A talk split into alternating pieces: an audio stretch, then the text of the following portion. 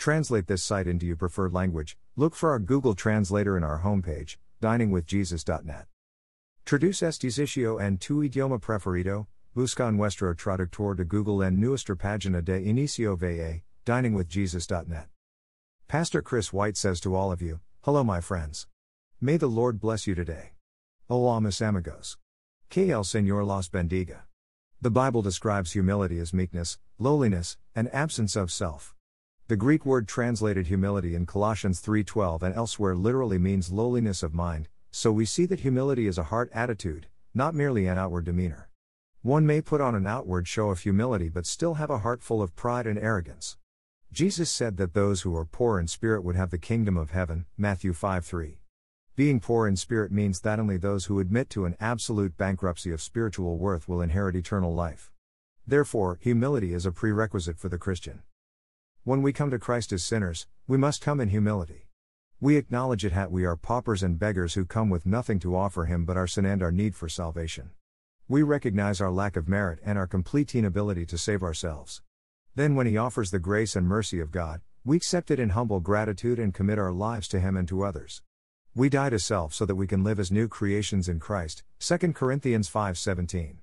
We never forget that he has exchanged our worthlessness for his infinite worth, our sin for his righteousness, and the life we now live, we live by faith in the Son of God who loved us and gave himself for us. Galatians 2:20. That is true humility. Biblical humility is not only necessary to enter the kingdom, it is also necessary to be great in the kingdom. Matthew 20:26 to 27. Here Jesus is our model. Just as he did not come to be served, but to serve, so must we commit ourselves to serving others, considering their interests above our own. Philippians 2 3. This attitude precludes selfish ambition, conceit, and the strife that comes with self justification and self defense.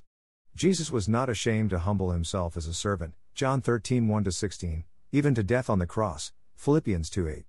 In his humility, he was always obedient to the Father, and so should the humble Christian be willing to put aside all selfishness and submit in obedience to God and His Word.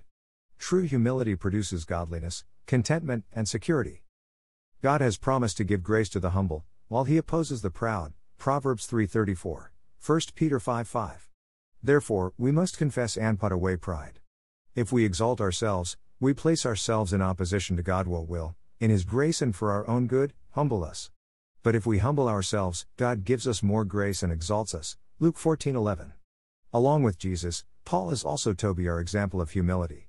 In spite of the great gifts and understanding he had received, Paul saw himself as the least of the apostles and the chief of sinners. 1 Timothy 1:15. 1 Corinthians 15:9. Like Paul, the truly humble will glory in the grace of God and in the cross, not in self-righteousness. Philippians 3:3 9. Thank you to Got Questions. Copyright 2002 to 20190 List tab.